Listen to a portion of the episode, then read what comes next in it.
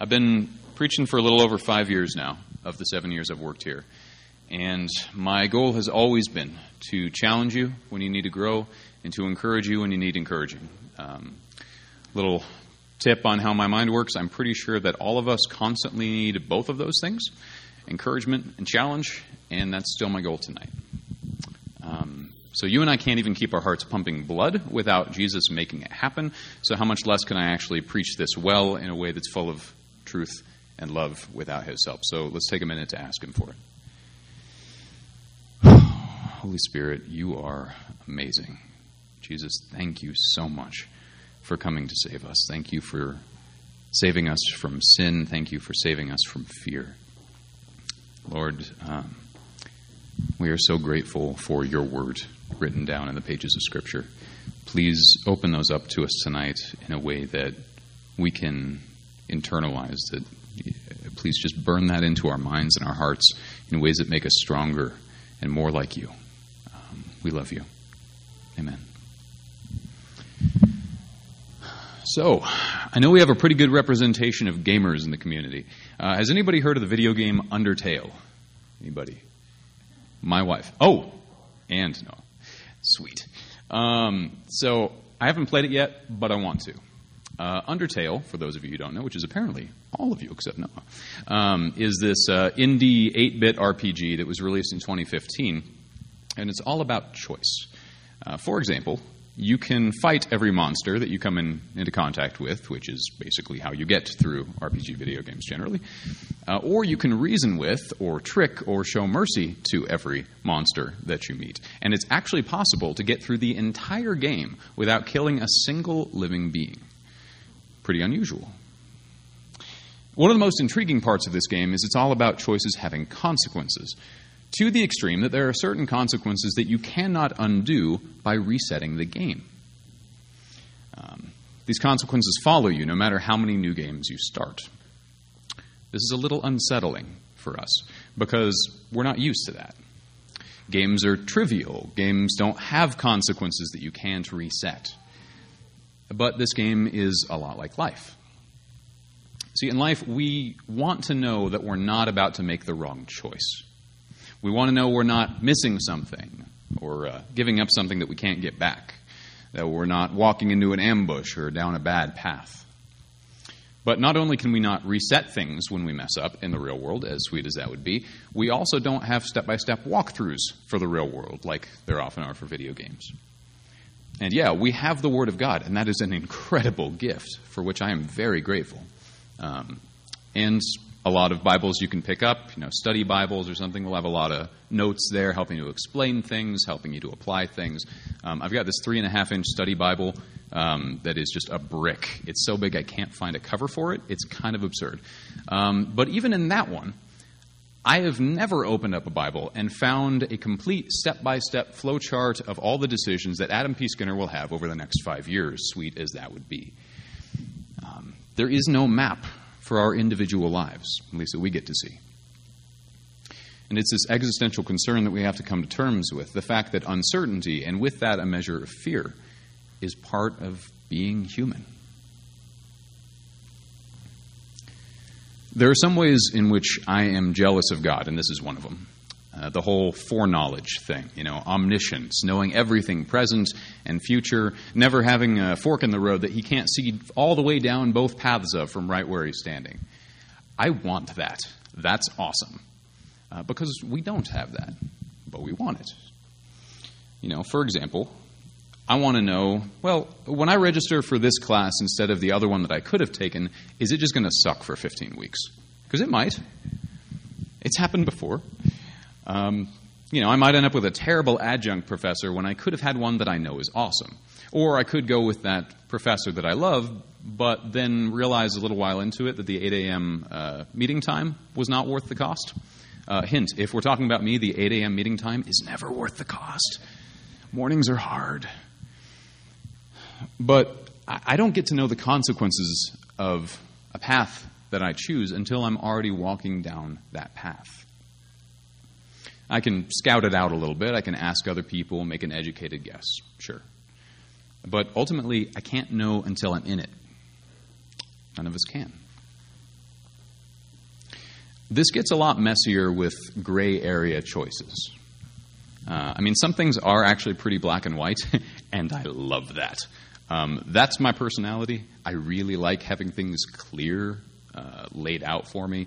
My sermon notes are typed, and I brought them up in a folder. That tells you most of what you need to know about me on this score. Um, and sometimes we get that. You know, if, if there's two paths, and path A has something where, you know, that the Word of God clearly calls sin, and path B doesn't, then congratulations, you got one of the easy choices. Um, you know, it might not be easy to walk down the right path. I get that. But at least it's a lot easier to recognize the right path. And to be fair, we're faced with more black and white sin versus not sin choices daily than we probably recognize. But there are so many choices we're faced with where neither path is sin, where neither or none of the many options ahead of us are obviously evil or harmful or unloving. You know, maybe they all have pros and cons. They all could potentially glorify God. So, how do you choose? I don't know whether it's more accurate to say that I'm bad at this or to say I'm so good at this that it's bad for me.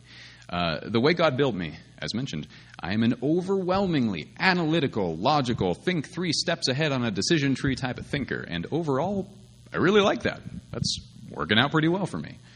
That allows me to make most big decisions in my life carefully and wisely, and God is glorified by that. But the problem for me comes when it's time to stop creating mental maps and flowcharts and pros and cons lists and actually get to the part about choosing one best decision and then eliminating all the others. That's hard for me.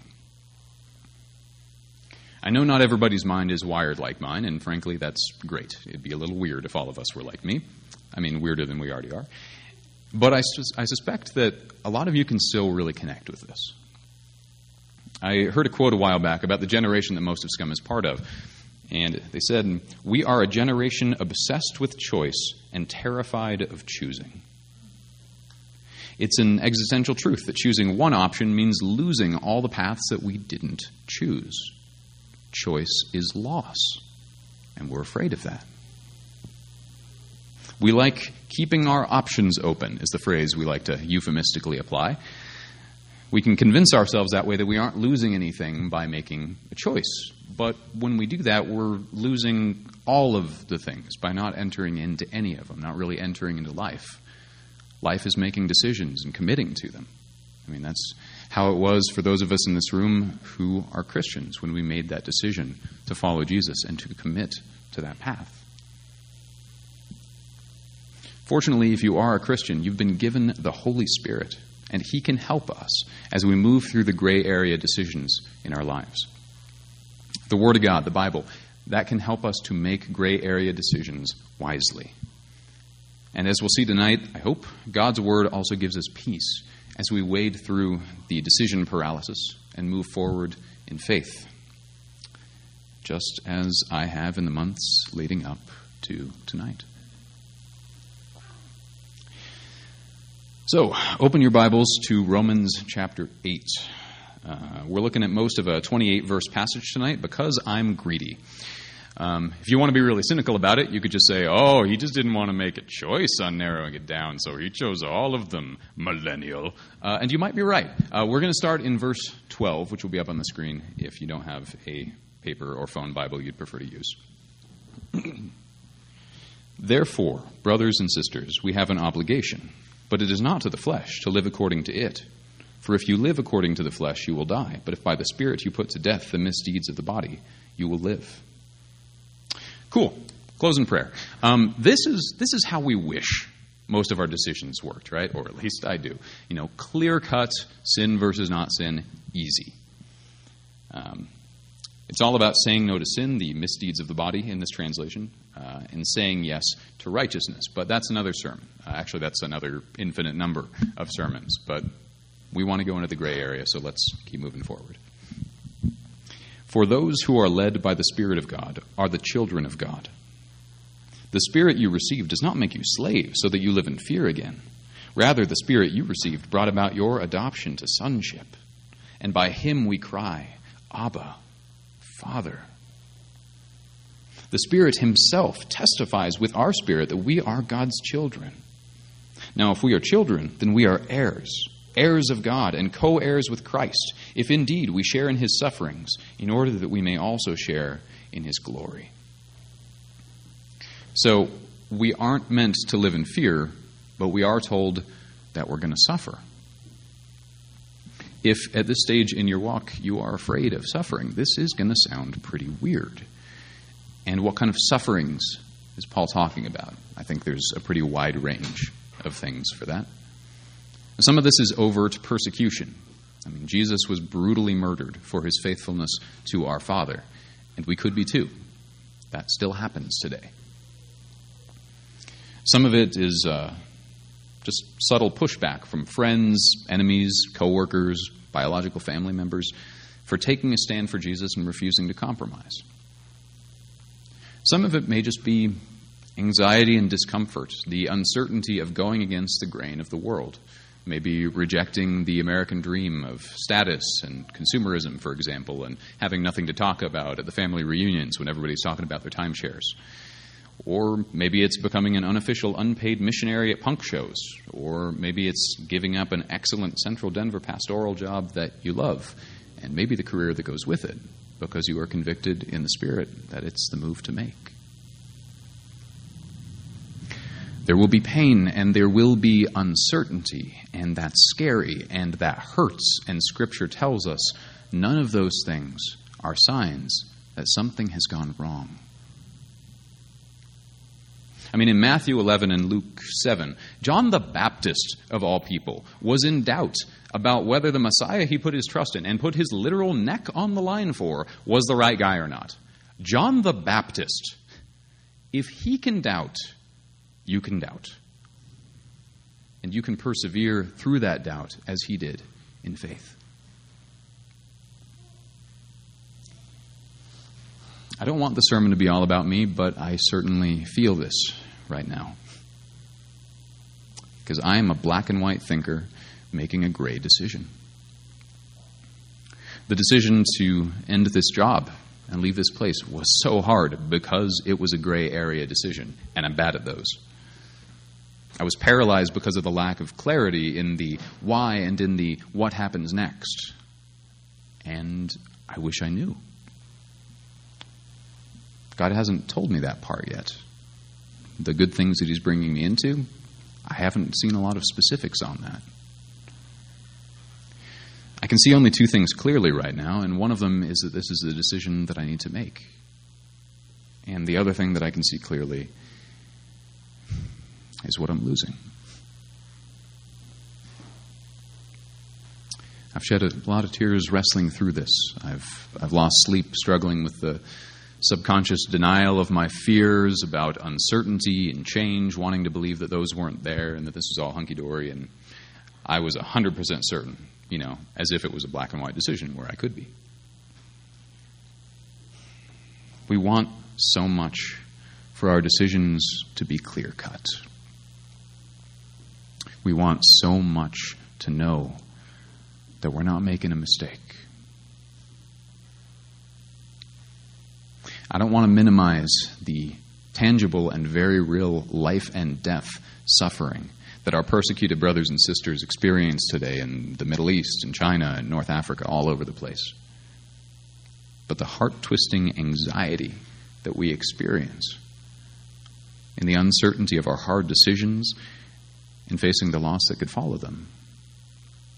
This too is suffering. But listen to, listen to Paul's words in verse 18. I consider that our present sufferings are not worth comparing with the glory that will be revealed in us. And let's skip to verse 23. Not only so, but we ourselves, who have the first fruits of the Spirit, groan inwardly as we wait eagerly for our adoption to sonship the redemption of our bodies. For in this hope we were saved. But hope that is seen is no hope at all. Who hopes for what they already have? But if we hope for what we do not yet have, we wait for it patiently. We hope in what we cannot see. And there is so much we cannot see. God can. but not you, not me. God has total knowledge of the future and total control, total sovereignty. If I were to go down a bunny trail on Calvinism, Arminianism, and Molinism, this is the part in the sermon where I would do that. Uh, I think it's really cool, but it adds nothing to the sermon, so I'm not going to do it. Uh, the relevant information is this God is in control in ways that we can't even fathom. He has a plan, even when we aren't certain about our next steps. And He's with us in the gray, verse 26. In the same way, the Spirit helps us in our weakness. We don't know what we ought to pray for, but the Spirit Himself intercedes for us through wordless groans. And He who searches our hearts knows the mind of the Spirit, because the Spirit intercedes for God's people in accordance with the will of God. I want to take a minute to let that sink in. God is praying for you. God. Do you realize that? That the Holy Spirit, who is God, is engaged in intercessory prayer for you before the throne of God the Father. And later in verse 34, we'll see, so is God the Son, Jesus. Two thirds of the Trinity are on your prayer team. Do you realize how crazy that is? How great the unearned gift that is what it means to know that you are never alone and never without somebody in your corner. And that the God who kindled life in the universe is standing in for you before the author of all things. That is so encouraging to me. Praying for someone is an act of helping and an act of love. And God is engaged in that for you constantly because that's how much He loves you. Another encouraging thing is the fact that our weakness is not a disqualifier for following God's path for us. I looked up that phrase in verse 26, our weakness, because it seems sort of vague to me. And from what I found in the commentaries, here it means the limits of being embodied, finite humans weighed down by our sin and by just the way things are living on the planet Earth. We are very, very small. There's so much we can't do. And there's so much that we can't know. This verse talks about not knowing what to pray for. Ever been there? Yeah, I, I've been there like, I don't know, maybe every day of my life. Um, I, I don't know what's best. I'm not the Lord. When we tell God, Your will be done, I tend to think it's because we usually don't know what that is. Not with 100% certainty.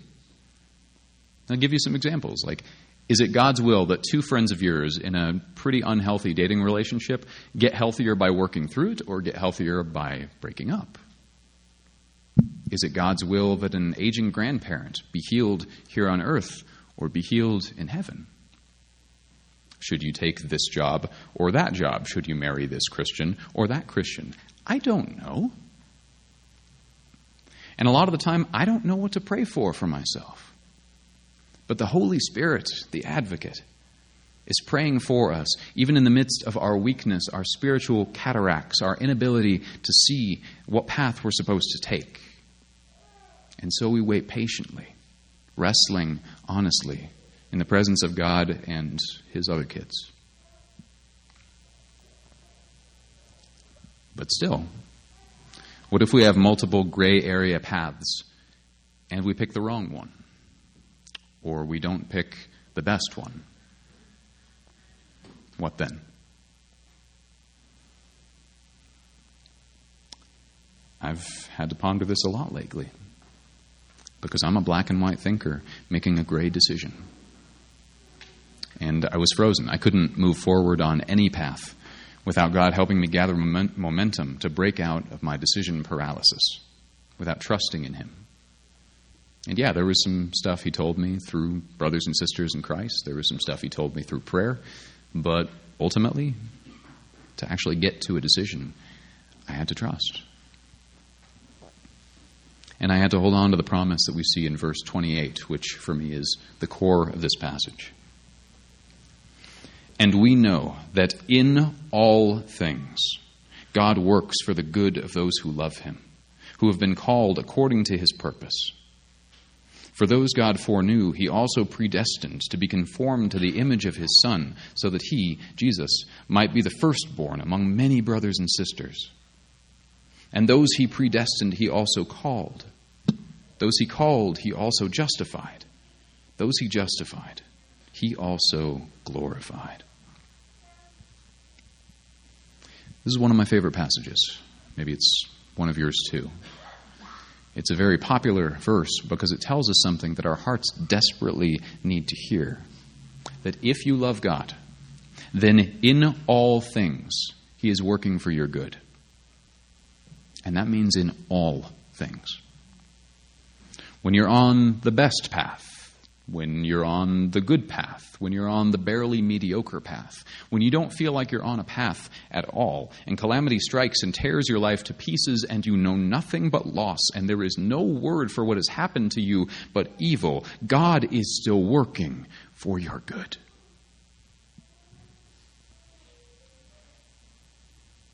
And what is that good according to verse 29? Becoming more like Jesus to his glory and joy forever, and to your glory and joy forever, starting in this lifetime. If life gives you lemons, God can make lemonade. And if the enemy gives you demons, God can make demonade. I don't know what that is, and I'm not putting it in my mouth. I think it would upset my stomach, and there's not enough Tums in the world to make me do that. But the point of this terrifically awkward pun is that there is no situation so bad that God cannot squeeze some goodness out of it. It's all going to be used for good for God's people, for those who love Him. I want to emphasize, in order to correct uh, an assumption that sometimes people get from this passage that I don't think is there. This is not the same thing as saying that bad things are somehow magically good now. They're not. Evil is still evil, bad is still bad, and tragedy is still tragedy. I don't want to live in delusion and just pretend that none of that is real, and I don't want you to either. Some of you might remember a sermon I did in August with the, the title, Life is Awful. Rejoice! Um, life is awful sometimes. There's a lot of awful to go around out there. We're not rejoicing because things are all unicorns and rainbows. We're rejoicing because in the darkest valley, in the shadow of death, God is still with you, working out his good and beautiful plans that will not be snuffed out by the darkness around us. I also don't want to skip over the part in verses 29 and 30 when it says God predestined our paths.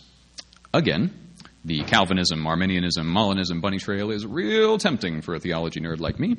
But the takeaway is that God not only knows what lies down all of your potential paths, He's guiding you in unseen ways down the one He already knows He's going to use to draw you to Himself through Jesus. At the risk of oversimplifying this, we can't lose. I mean, think about it. If God's promise is that if we continue to love Him, which, as Jesus explained in John 14, includes trying to obey Him, then everything we do will be used by God for good the way He defines good. Worst case scenario you try to love Jesus well and obey him faithfully, and you make mistakes despite your best efforts, and God still uses those mistakes to make you increasingly holy, increasingly transformed to be like Jesus and less like this hopeless world. And it's not a matter of doing it right, as in perfectly, which you cannot do. And it's not even a matter of doing it well enough, as in loving Jesus enough or eliminating enough sin that God will step down and use your situation for good. The message of the gospel is that we can't be good enough. That's why we need a Savior. Only perfect holiness, perfect fidelity to God's plan to make the world better makes the world better. Go figure. And no one in this room or on this planet has that. But Jesus does. Just abide in Him, love Him, trust Him, and obey Him to the best of your ability. And then just trust His promises, like this one. We can keep hoping in what we cannot see because God can see it. We have hope. We are indisputably unconditionally, irresistibly on His team and on His good path as long as we love Him and keep moving forward in faith. And because of that, what shall we fear? With a God who loves us that much and is that good at accomplishing His beautiful plans in our lives. I'm a black and white thinker in a gray area church there is a wind of change blowing through the doors of scum. Can you feel it? And I'm not just talking about me leaving, that's actually one of the smaller parts. God is doing huge things here to bring this community to maturity, to bring us to the fullness of His plans for us. He's working out His plan for Scum of the Earth Church, one small, precious, and much beloved part of the church. So much of this community's life together is in gray areas, shifting, amorphous, hard to pin down.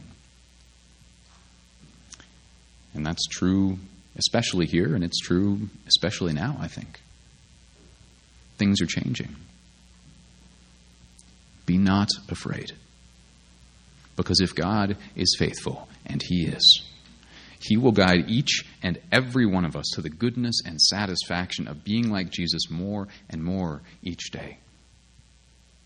Be faithful and be confident because of the assurance that we have in this passage. Let's go to verse 31. What then shall we say in response to these things? If God is for us, who can be against us? Don't let your eyes skip over the significance of this. God is for you. And not in the way that you hear, for example, congressmen saying that they are for this group or that cause, or the way people say things like, I'm for gun control, or I'm for strong borders, which mostly means trite bumper stickers, nasty Facebook posts, and dropping a ballot in a box one day out of every two to four years.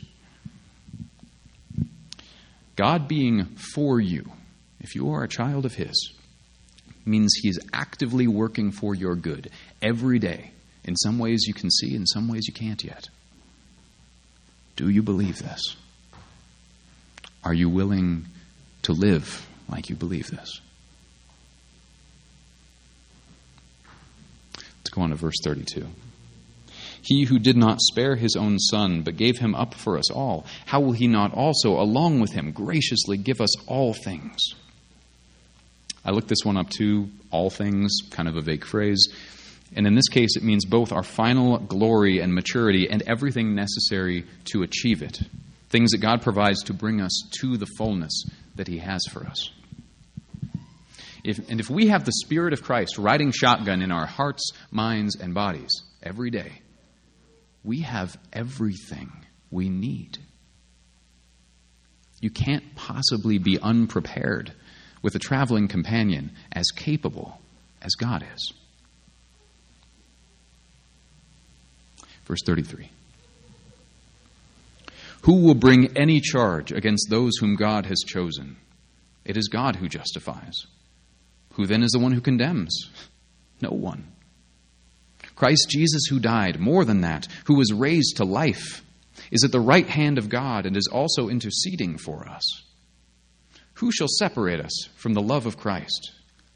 Shall trouble or hardship or persecution or famine or nakedness or danger or sword? As it is written, For your sake we face death all day long. We're considered as sheep to be slaughtered. Paul is both acknowledging the real danger of getting executed for his faith, and at the same time, he is belittling the power of that oh so limited sword.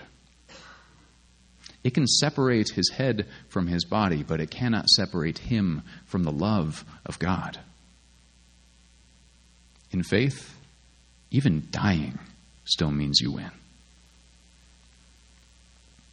How much less able to derail us or separate us from God is a decision, perhaps a less than perfect one, made in faith. Verse 37. No, in all these things we are more than conquerors through him who loved us.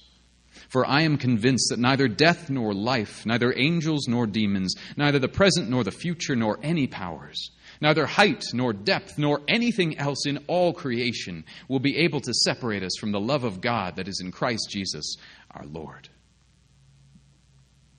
There is absolutely no way for us to lose.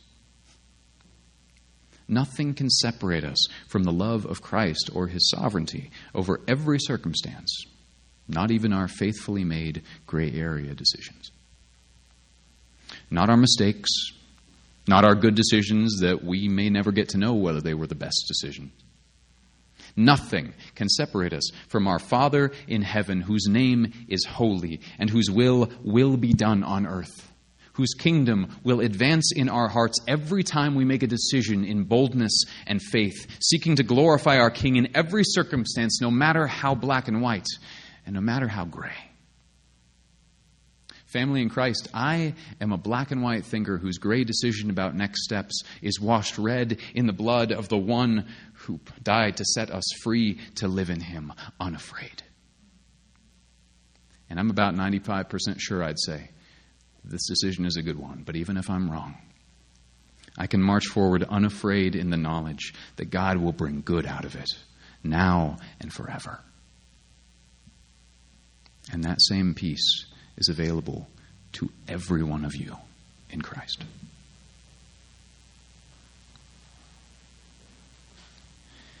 One last time, for now anyway, let me impart some thrice lyrics from their song, The Long Defeat, which gets its title from the theology of Tolkien. Still, I believe there's a thread through the thorns, and I believe that somewhere it's warm, and I believe that it's ever bright beyond this black. Still, I believe there's a word in the wire, and I believe there's a way through the fire, and I believe there's a joy that blooms beyond these walls. So keep holding on to hope without assurance. And we don't have assurance in the sense of 100% certainty about the outcome of each one of our gray area choices. But we have total assurance that God will take everything we do in faith and faithfulness to make something beautiful of our lives. The Lord is with you, scum of the earth. He goes before you into this season of growth and change. He will be with you in the valley and all of its uncertainty, and He will be with you in peace and abundance, for there is nothing that can separate you from His love.